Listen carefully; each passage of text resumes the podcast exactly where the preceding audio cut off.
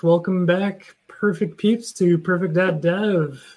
Welcome back, Perfect Peeps. I have Guillermo Rauch with me today. I'm very excited. So, kind of the CEO of Zeit. And if you don't know Zeit, um, also the creator or one of the maintainers, main maintainers of Next.js. So, super excited about this one. Uh, let's. Thank you. Thank you for having me. There we go. Now I can see you. so, uh, first up, um, kind of just tell me a little bit about yourself. You're kind of on a, a journey through uh, Zeit and that creation that was uh, 2015 ish. Yeah. So the idea for the company kind of started in uh, uh, late 2015. Uh, my company, my previous startup had gotten acquired by WordPress. Um, I have a interestingly enough, my past has been all JS, a lot of front end, uh, which is what led to the creation of Next. But also, once upon a time, I was a PHP uh, developer. I was part of the Symfony community of uh, the WordPress. Uh, I was a WordPress uh, plugin developer. Um, and later on, we developed a lot of technology in the JS space, uh, specifically Socket.io, I contributed the MooTools um, library, um, and my journey just took a, a, big shift over to the JS world. Uh, my company at the time was uh, focused on cloud file sharing, which is not too distant from what we're doing today, but more obviously focused on hosting and deploying. But um, at the time, we were I met with Matt, the founder of WordPress, and we were going to partner on providing cloud infrastructure for them. And then later on, we decided, you know, like WordPress is going to be such a big client for us that let's just merge the companies. Nice. Um, and then, um, you know, I was kind of getting uh, um, um, just not bored, but I was feeling like I could start something to help a lot of people. Um, and I left WordPress and I, I, was I had all kinds of ideas for um, basically doing what I did with Socket.io, which was uh, providing a great developer experience, but also enabling new things and better ways of building products. So uh, for a while, we started experimenting with all kinds of products and services that could help developers. Uh, and then I think our biggest kind of moment was when we started building a front end and we noticed how React was quite painful to get started with hmm. uh, to build a website or an app. So you're and, you're kind of messing with like create React app, and you're like, oh, it's just no, well, thing. even even slightly before that, oh, okay. that, that's a that's a very interesting uh, point uh, because even before Create React app existed, like people were already super excited about React, right? Sure. Like now we take Create React app for granted, and and that hmm. uh, it's part of the F, FB or the Facebook sort of um, family. But uh, it was even more painful than than that before, right? And and but people were excited about React because of the programming model mostly, and it was still at that. It was still being presented as it's the V in MVC, Sure. But we're like, no, you know what? Like we love React, we love this programming model. We were working on our on our simple website. It was funny. It was like the landing page for Zeit, which was just a way of getting emails and then sending them over to MailChimp. But I wanted to build the whole thing with React. And it was like, wow, building one page with React is super hard.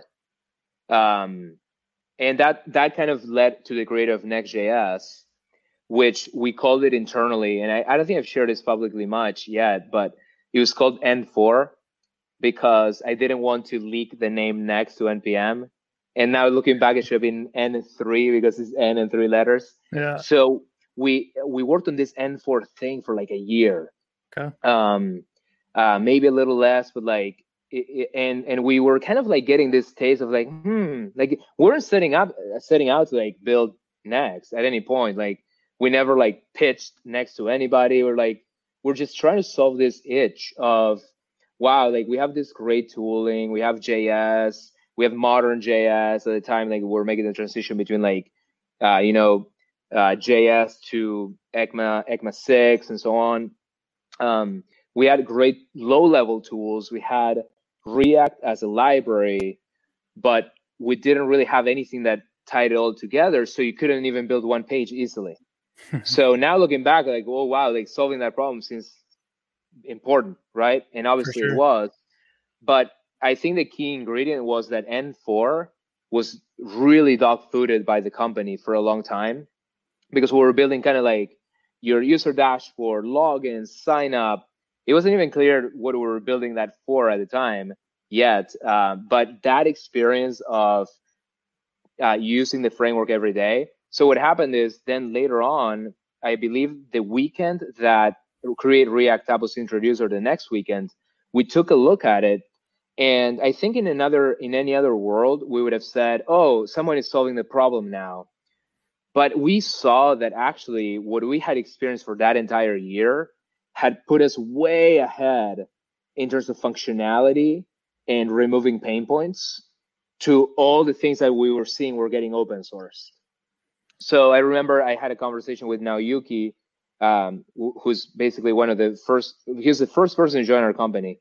Um, uh, I was like, hey, like I think it makes sense to open source this now, and we basically rewrote it in two weeks um, because we felt like we'd learned also what not to ship and that's kind of what has made I think Next.js very successful for a lot of people is that we don't include a lot of features. We just include very important ones. So like in that process of rewriting, we got rid of some strong opinions that we had at the time, and we just simplified it down to the pages system.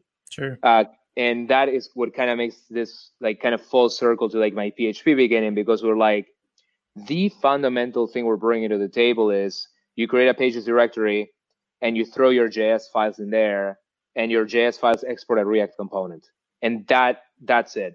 And that's basically what we uh, built. Um, and we open source it and it's been quite the journey ever since. Yeah. I, so I guess just on a personal level, still jumping from kind of the the CTO side of those other companies, you've actually moved into a, a CE role, CEO role. Um, yep, yeah, yeah. Have you found that's a significant change for you at this point? Um, I know we've been, talked like it, running it a has business been super significant. Yeah, it has been super significant, uh, but and tough at times because I was used to writing a lot of code, right? and and you know that shapes your world. It shapes your interactions with people. It shapes your jokes. I love jokes and like I would like make VI jokes all the time. I still make some, but you know like it went from like a lot of coding every single day of my life to like no coding. So uh, there were challenges along the journey, but really what has made Next.js stand out is me moving away too, because we created a great team around it. And when yeah. you mentioned like, when I think of like, I'm a co-creator of Next, I helped write the spec that the like it's almost like I helped create the requirements for it. So I wrote an article way back in the day called the seven principles of rich, rich web, applications. And in a lot of ways, in the back of my mind, I always wanted to develop a technology that made it so it was unnecessary to read this long essay that I wrote. Uh, I wanted those principles to be embedded in the technology. Um, so it kind of started that way. And then I also helped write the spec of how we simplified N4 prior to open sourcing it. But then, really, it, it's all been Naoyuki who uh, came up with the idea for data fetching, which has been also very important for Next.js. Um, and then Tim Neutkens, who has been basically leading the framework uh, since you know maybe six to nine months after we we open sourced it. Okay. He became an early contributor, and uh, and Tim has been someone that really deeply understands um, the technology, but also how people use it. So I think that's why he's actually been the best possible leader that a project like this could could find because it, he's not just a programmer and a technologist, but he's also uh, very in tune with the community and the ecosystem uh, and how it was being used by some of the early adopters that became really big. Like for example, Scale.com uh, is a very large AI company, and they were an early adopter and um, Tim was very involved at the beginning in like making companies like this very successful. So it wasn't just about like, oh, there's an open source project and it exists in the ether, but very early on, Next captured the interest of like startups and then bigger businesses and then really large clients.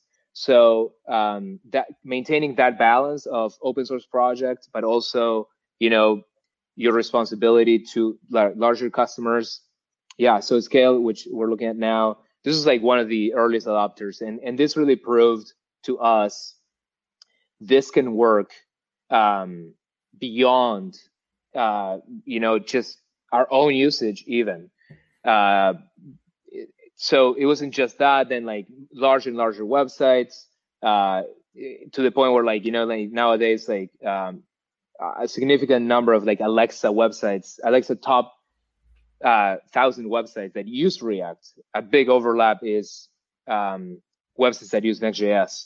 So, um, and as a business, I, have been able to now focus on okay, how do we um, substantiate this creation, right? Like, if people are gonna bet on something like this with their entire business, with their entire website, um, what is the engine that substantiates this? What, how do we keep creating value for you? How do we keep giving you services that um, give you the full return on your investment into Next.js? Okay, I, chose Next.js. What do I get? That's it. That's what we're setting out to solve.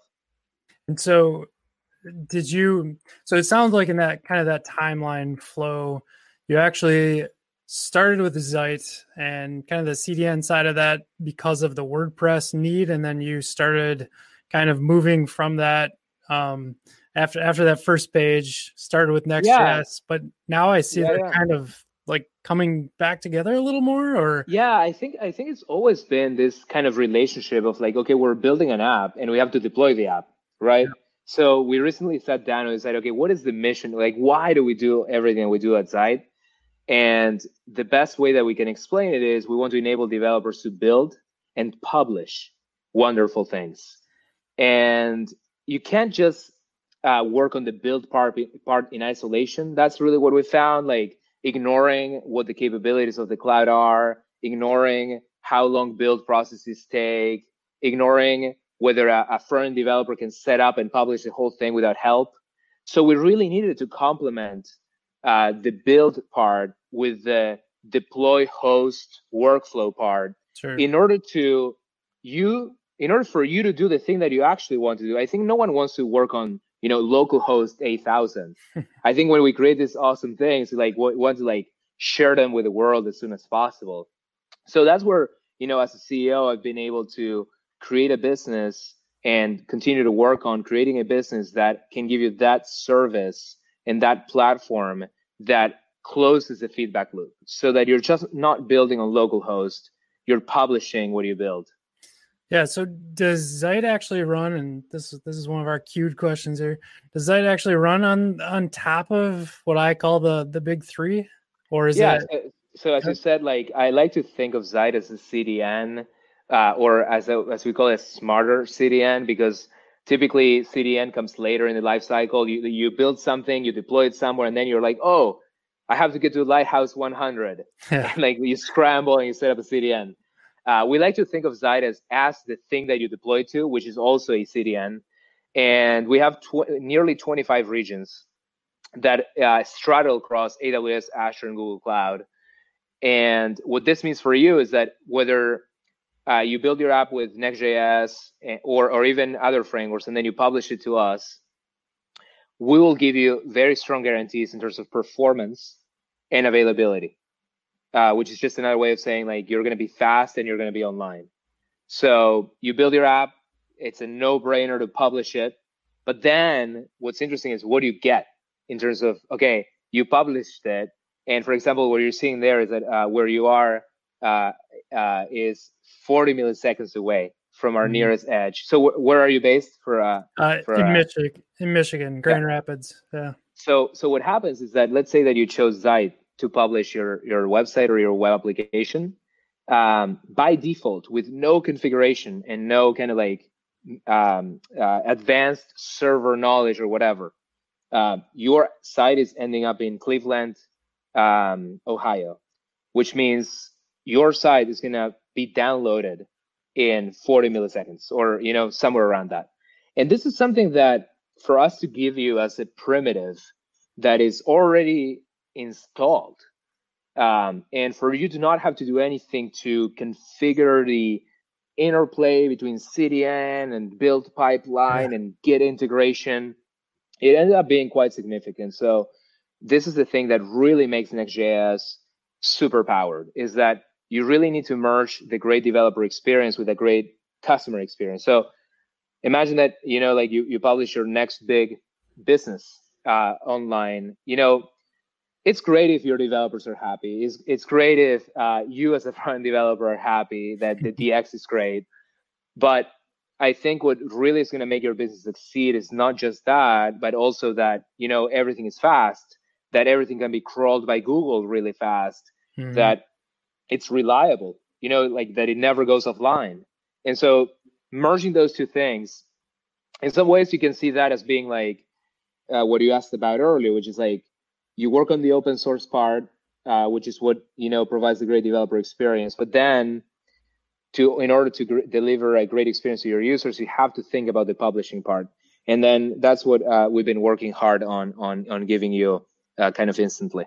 So when you when we talk about like quick publishing, uh, like Firebase was probably one of the first that made that easy, but um, so like Netlify is really kind of coming up in the game as well how do you compare? Is there a comparison between like Netlify and Zeit? Uh, what does that look like? Yeah, I think uh, all those uh, three services, Zeit, Netlify, and Firebase, all provide static hosting. Yep. I would say one of the key differentiations of Zeit uh, is the workflow around publishing that we provide knows more about the framework that you're using, which provides some very interesting optimization. So, for example, you bring Gatsby or you bring Next.js. We do a lot of things to build and publish faster. So we've really optimized because we know what our customers are using. We know that this is optimized for front end development experiences. So we've made that build pipeline and publishing pipeline and global CDN just work in harmony together to give you really, really great performance. But that's not just it. So the other key ingredient is the workflow that you get as a company. So when you set up the Git integration with Zeit, we will automatically create preview deployments for every branch, every PR, every, uh, you know, even when you run now locally and you deploy locally. But then you can take that URL and, and set up a number of integrations that will ensure that the quality of your app is top notch. So a great example that we talk about on zeit.co slash GitHub, if you scroll down, is that we tell GitHub, this is the deployment. And then we can run checks against that deploy URL. So really what we're giving uh, customers, yeah, so when you see that uh, at the very top, you see that, okay, we deploy every PR. But then uh, if you scroll down further, you're going to see, okay, you got your hyperlink for the push. You can view each deployment um, you get your URLs and your domains associated with your deployments. But then is where the workflow piece comes in that is super interesting uh, to me, which is you can take that URL and then you can set up automation around that URL. And this is pretty unique. Uh, I, as far as I'm concerned, it's really unique to our platform um, and, and its integration with Git. That, for example, you can run end-to-end tests against the URL. You can run screenshot diffing to uh, to automatically make sure that the app looks good. Uh, you can run assertions. So the example that we have there, there's an app called Assertable that can run assertions. For example, a, uh, your website, ajonp.com, needs to contain the string ajohnp. So it might seem like a, a little thing, but like what really has been happening is that we're shifting away from working in the abstract world of code and abstractions and unit tests and what Zeit now is giving you is a realistic assessment of where you stand in your software development lifecycle. Uh, we're giving you real URLs that work, that share the same infrastructure as production, that you can set up incredible workflows around. You do you find some of the new um, GitHub features. I'm forgetting the name of them already. Um, that allow for that. Is that starting to steal away from Zeit, or is there like additional things that Zeit's taking care of? Quite the opposite. Quite the opposite. Like uh, every time people Action. try to set That's up, uh, yeah, exactly. every time you try to set up your own CI/CD pipeline to build your projects and publish them, Mm-hmm. Now you've inherited the responsibility of building and maintaining and configuring that uh, deploy pipeline. Sure. And I think what we've seen is that um, day one, that's okay. Day 10, you're like, ah, oh, it's not as fast as it used to be. Like, what's going on here? Like, did we configure the build caches correctly? Uh, do we purge the CDN automatically when you push and like all that? And then day 100 is when we find oh, the original team member that set up CICD has left the company. Yep. It's kind of been broken ever since. We're just cloning and publishing from uh, the developer computer. So um, we cannot take the full burden of uh, publishing uh, that would otherwise be your responsibility to attach to your Git workflow.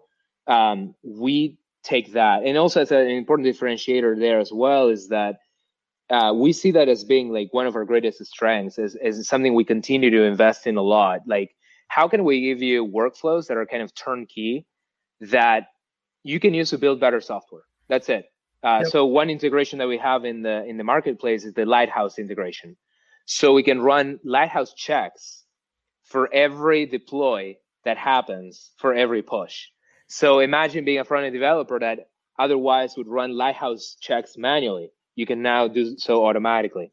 So continuing to give our users all these neat integrations um, will hopefully translate into just higher software quality. So not to keep all the listeners uh, jumping around too much here, but um, you and I had a conversation about static sites and specifically because AJonP is built with Gatsby, but um, it's got a sanity backend on it. Um, but uh, Next.js also has kind of a, a, static build that you can push out as well and then tie in lambdas.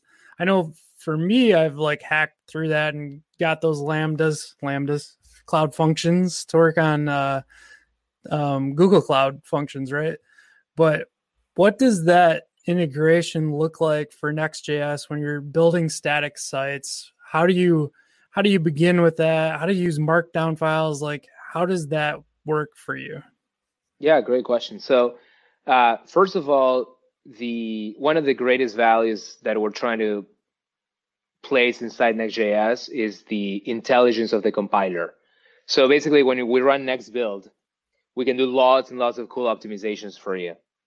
So ever since Next 9, a really cool optimization is that if you don't do any data fetching, like you don't define get initial props at the top of your page, for those that are more familiar with Next.js, what we do is we will create an HTML file directly uh, for, uh, for that page.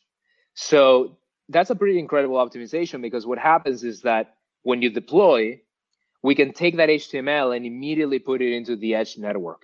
So there's never a server uh, in between. So that's a very easy way that makes Next.js work, even for one static page. Like how we originally started actually it's coming for, full circle. Like it was like, welcome to Zeit. Are you interested in our news? Uh, here's the form. And um, you asked about cloud functions. So that's a very interesting question. Like what, one of the things that Next.js gives you is an API folder that you can create inside your pages. Uh, it's under API routes there in the documentation. So imagine that I'm building that simple page that says, welcome to my company. Please give us your email nowadays in in the in the era of jamstack mm-hmm. where like you use J, J javascript on the client side you call to an a api mm-hmm. and then you have markup that is a static in this case um, the question becomes what api do i call right so a lot of people can do if they're building just a form they can do two things one is i'm pretty sure that you can talk to mailchimp directly right it's right. almost like the A of Jamstack is someone else's problem. Like you yeah. just go to Mailchimp. Exactly. And and some people that need some more advanced things, uh, they can create their own cloud functions, like you mentioned. We call this serverless functions or API routes or API pages. So this minimal uh, theoretical uh, Next.js app that is the one that started my company would be pages index.js. Uh, you just export a component that says welcome to Zeit, a form, and then I think if I was uh, building that today, I would look for an off-the-shelf backend because okay. I don't even want to write the backend, right? like I can move faster. Right. Um, so you can go to formic.com, you can go to statickit.com. You can, yeah, sometimes uh, uh, like Google Forms and, and MailChimp, they'll even do some of that, right? But let's say that I'm doing something more sophisticated, like I want to take the email and I want to send it to Slack. And I can't send it to Slack directly from the client side because it's just kind of weird. Uh, but uh, I would write a, a Next.js uh, function and then I would retain my static model, by the way. This is what's interesting, right? Like I would serve static markup. It would boot up JS. I would use React hooks or whatever to get the form submission, and then I would route it to uh, to wherever it needs to go. But what we've what we've seen is that increasingly it becomes um, more of a question whether you are going to actually write a backend or not, because you can move so much faster by just using existing backends. Like yeah. use a, use a Stripe for billing and payments. Use Auth0 for authentication. So that might make you move faster. So I, I guess I'll go even one step further. I'm sure you get the like Gatsby versus Next.js question a million times over, but I'm starting to get the like, why why would we even build all this complicated software? We can just jump out to Wix now. You know what I mean? like, yeah. how do you fight off that question? I, I heard, I think it was Wes Bos talking about like, yeah, if if you just want those standard blanket sites, like we're in a new era now. Like, you know, a yeah. user can set that up you want yeah. this more complicated thing, this app, yeah, like that's when developers, um, the rubber hits the road, right? Yeah, uh, I think uh, what, I wrote a, uh, an article recently on my blog um, on rauchg.com, uh, my review of 2019, and one of the things that I pointed out was um, low code and no code are on a collision course.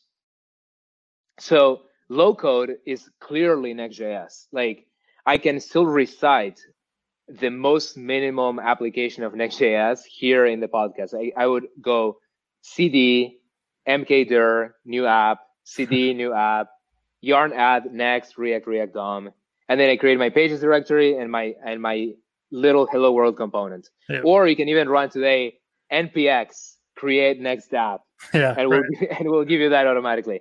Um, so we're we're firmly in the low code territory, right? Like we've removed every keystroke possible from the equation that is not essential.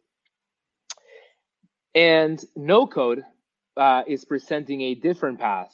Uh, no code is saying you're going to use visual programming. So I think this is why, um, and, and of course I'm biased and I work and uh, for my own company and so on, but I think that no code is dealing with code because I think when you think about code, you're thinking about uh, symbolic representations. You're thinking about, in many cases, Boolean algebra. Uh, you're thinking about uh, sometimes Turing completeness, recursion, iteration. So the code is there. It's just that someone has decided to give you an interface that is more visual. Now the question becomes why did why have we not been using visual interfaces for the past 40 years, right? Uh, or or longer, right? Because we certainly have had the capabilities, right? I always t- tend to look at the web as a lagging technology, if anything. I think uh, it's Alex Russell that has this funny quote. I think it, it used to be his Twitter bio that said, trying to bring the web to the standards of the 90s or something like that because he works on specs for the web and he's right in some regards right like if you compare the raw uh, perf of native code versus js um, for the past 10 years we've always been like not quite there right like there's always been a gap so things like xcode have had unlimited funding from Apple, for example. They've created their own programming languages. They've created even LLVM, the best compiler today with multiple pluggable backends. They've had access to native code. Uh, Apple even hacks their own hardware. And yet, visual programming has not been the dominant form. It, it has introduced itself in certain ways, right? Like now with Swift UI, even more so. But it's always been a slight helper of a tool. It hasn't been it hasn't been the thing that you build apps with. So I'm really skeptical that you know tomorrow we're gonna wake up and it's like oh forget all code. So that's why I said I think it's gonna be a collision course between low code and no code. I think low code will gain no code and visual programming capabilities. And I think frankly, if the no code tools don't expose the all the underlying power, then they're always gonna end up losing to low code because any anytime you start doing something very important for a business, uh, something that has to be highly optimized, um, something that breaks out of the model that you've been given, um, you know, low it's almost like the specter of low code will always be there, and you're gonna start wondering like, ah, you know, like what does it take to like um, have the full power and have some of these niceties. So it's to be a very interesting decade. I think both sides of the equation have lots of amazing things to bring to the app building process. Uh, and I'm already starting to see a lot of people that are building no code on top of Next.js, which I'm super excited about. Um, the uh, there's a very successful Indian company called Swiggy.com. Uh, they were uh, faced with the challenge of creating uh, apps very, very quickly. And so they created their own no code app creator that spits out Next.js applications. So they're uh, going to open source it soon. That's really exciting. Uh, there is another tool with built-in no-code integration, no-code IDE for Next.js uh, that's coming out um, that uh, is really, really, really exciting. Uh, I, I really can't share much details yet. I was shown a demo recently, um, but uh, think Webflow for Next.js, really, uh, it's super exciting. Um, and yeah, I think the ecosystem will. Uh, it, it's like you said, you know, like Westballs is a really good point. Like people want these features, people will get these features. So we'll, I'm excited to see where this is going to go. The uh, the only two things left uh, that we have. Uh, we have one one thing called uh, random questions, which I have out there, um, and I think we talked about it enough where you probably answered it pretty pretty clearly for folks. But um, when you are on Twitter, there is no like at Next.js, and I was wondering if that was on purpose or like how that was handled, um, and why there's no like direct correlation sending you from Zeit over to nextjs.org.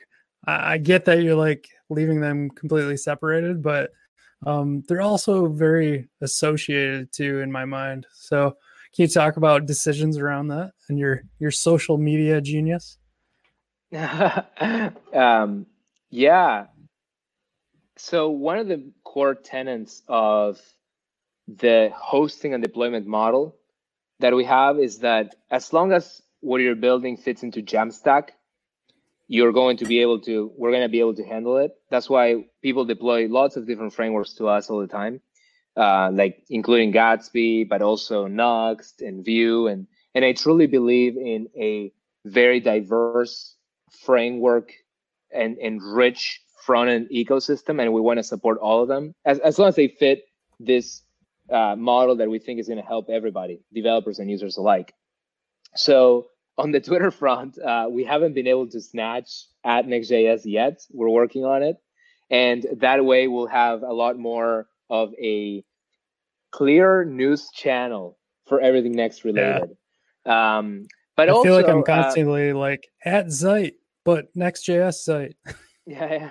Uh, honestly, it hasn't really um, uh, been uh, an impediment to anything because we like to focus on not tweeting that much that like you know we don't have anything meaningful to say so in some ways it's been helpful to just like cut down and like be oh this is an important announcement like 9.2 nextjs 9.2 is out uh, so that's been really nice yep. um, i want to build next into the best possible jamstack framework for the entire world uh, no matter if you deploy with us, if you deploy with Firebase hosting, if you deploy with Netlify, if you, it doesn't matter to me.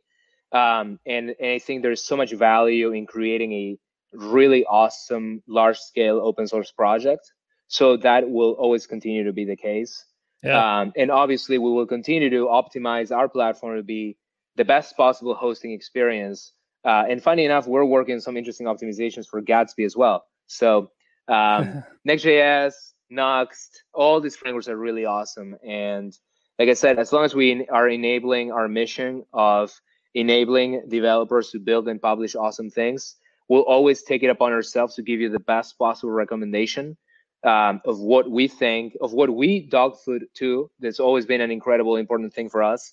Um, and something also that I want to share now that I, we haven't shared yet is that we're working on a really neat example that we're going to share with the whole world of what we think the best practice is to build a full Jamstack app, specifically for the case that we see is very common where people want to launch a company. So you want to launch, you know, something has a compelling landing page, that has a mini blog to share news with people, that has a dashboard that has login. So all these things that people constantly ask for, um, we want to give you that as the example when when you come to uh, uh, to our platform and when you come to Next.js. So today we think the best way to build an app is Next.js. Um, we think that there are awesome alternatives, especially I'm really impressed with what Svelte is doing, with what Vue is yeah. doing. Um, and we are in love really with the, with the deployment model. The, the idea that you just push to git, you get your URL, you share it with everybody.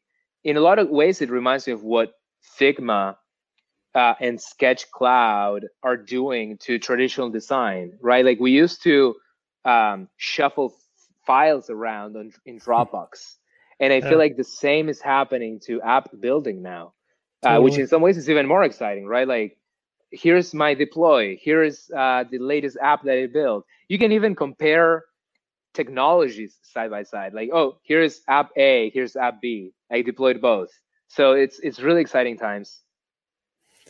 Do you uh do you ever see Next.js um the React platform as it as it sits, uh, looking five years out, ten years out, maybe maybe not ten, but um, you mentioned Figma and Sketch and things like that. Would you ever see like WebAssembly starting to take hold further, and like the React portion of of this whole thing kind of goes away?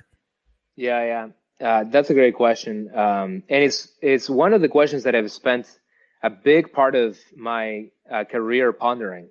Um, the conclusion that I've arrived to when it comes to predicting the future is there's a quote I love that says, um, "Predict prediction is very difficult, especially about the future." Because I think uh, when it comes to understanding success, when it comes to understanding trends, when under, when it comes to understanding why people do the things that they do, the process of looking at the past and making sense of it is already hard enough that it almost seems like a prediction sometimes.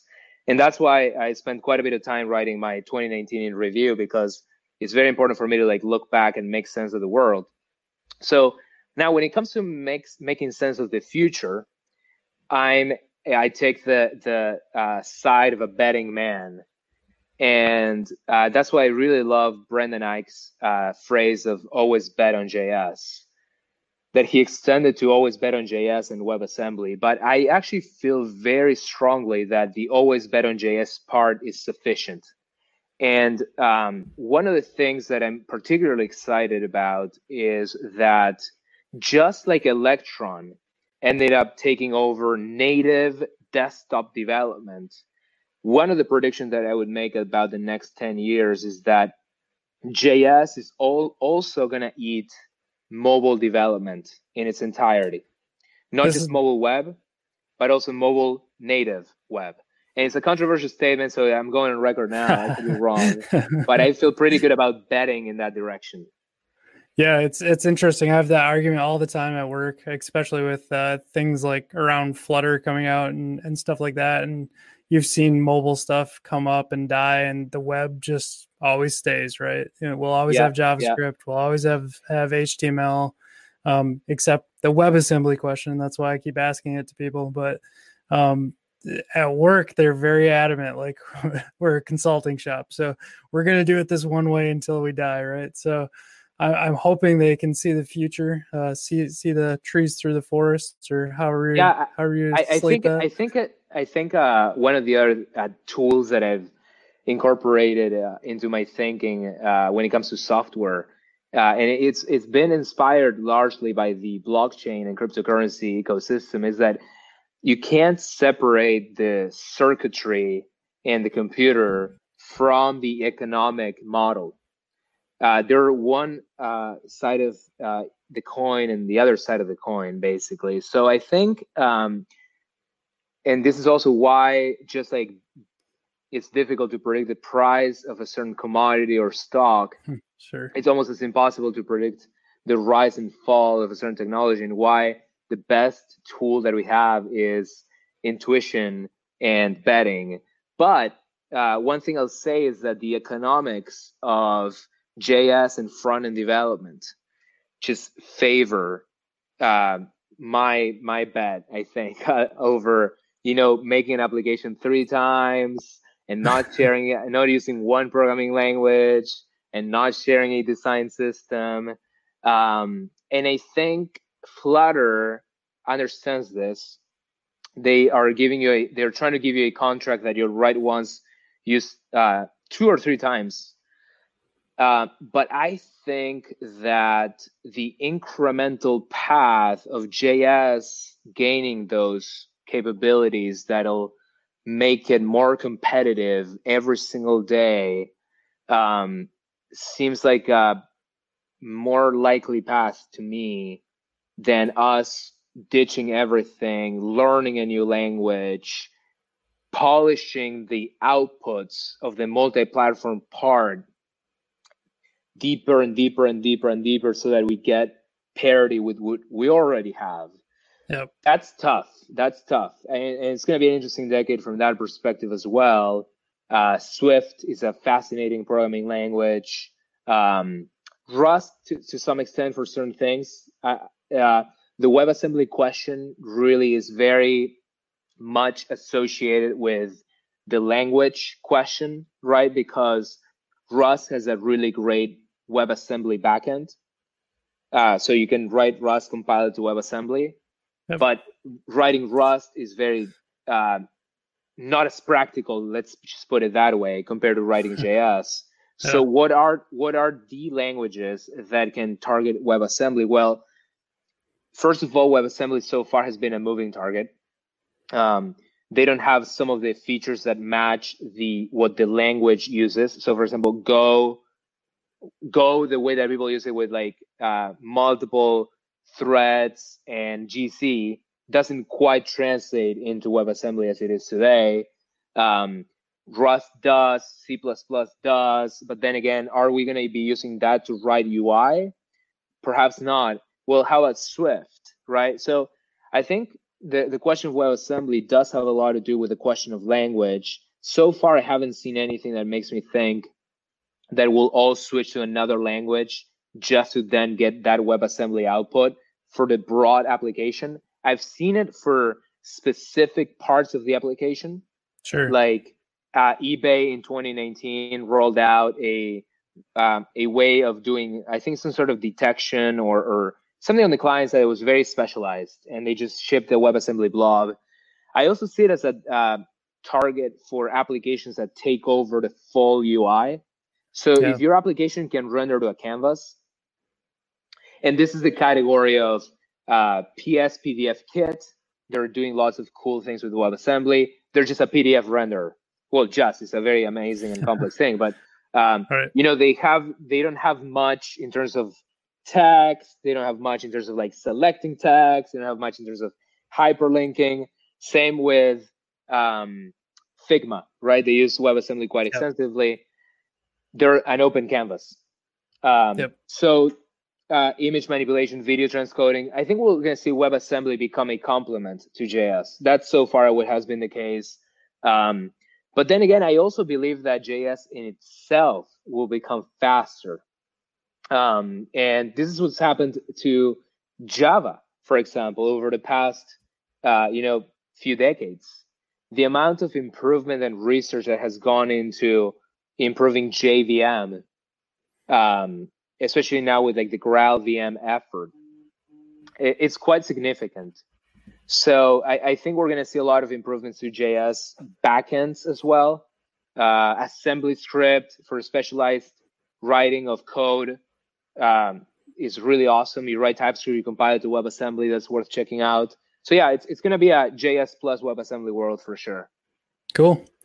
Yeah, so um, definitely got you off on a tangent outside of the the next JS uh, world there, but I love listening to it. Um, that's why I want to have you on as a repeat guest. I hope we can fit that in For your sure. schedule. Um, and let's the, go deeper into Next.js. Absolutely. Um, the last thing that we always like to do is something called perfect picks. I know I, I, threw it out kind of in the the script there. I didn't know if you had a chance. Um, do you have any picks you'd like to to throw out? It could be anything from like your favorite movie today or a website that you want people to check out. That's a good one. Um, and if you want me to go first, I'd be happy to. While you think, please do. Please do. While I think. So this is this is actually out of out of your neck of the world's uh, uh your neck of the woods. There we go.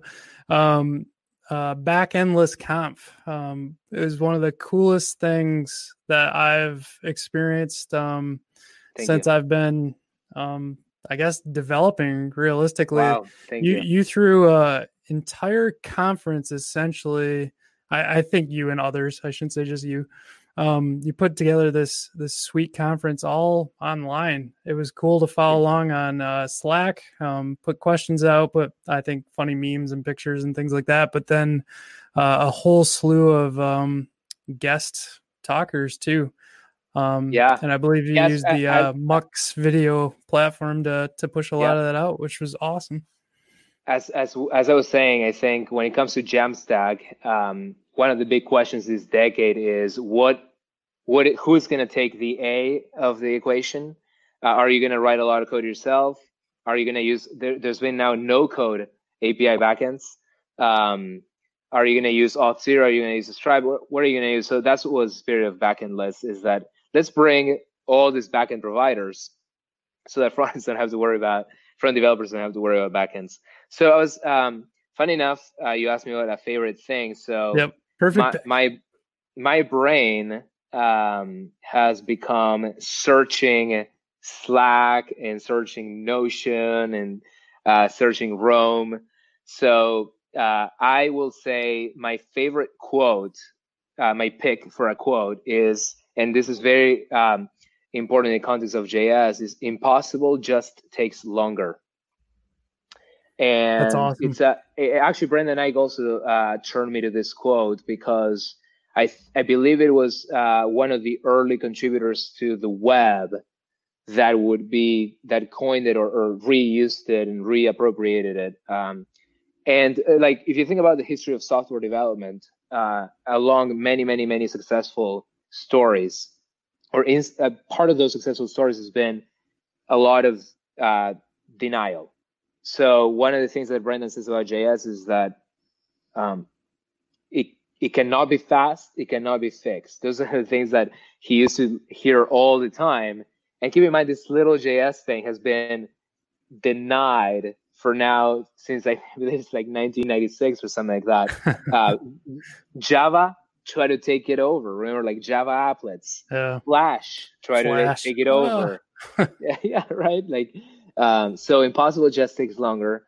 Uh, as my pick for a quote, um, and I will say as well for um, just in general uh, productivity applications. Um, I've been enjoying a lot of different uh, things on, on my iPhone, so I'm gonna go and quickly look at um, what I would recommend today. Let's see.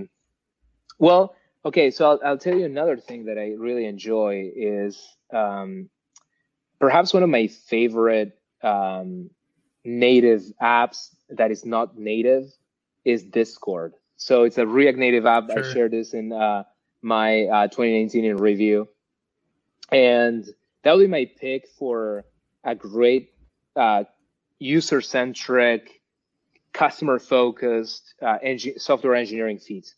Uh, very also relatable to how Slack reinvented itself by rewriting their client and made it much faster on, on Electron. So I love this kind of stories for that reason. It's like the incremental improvement of a awesome uh, user proposition.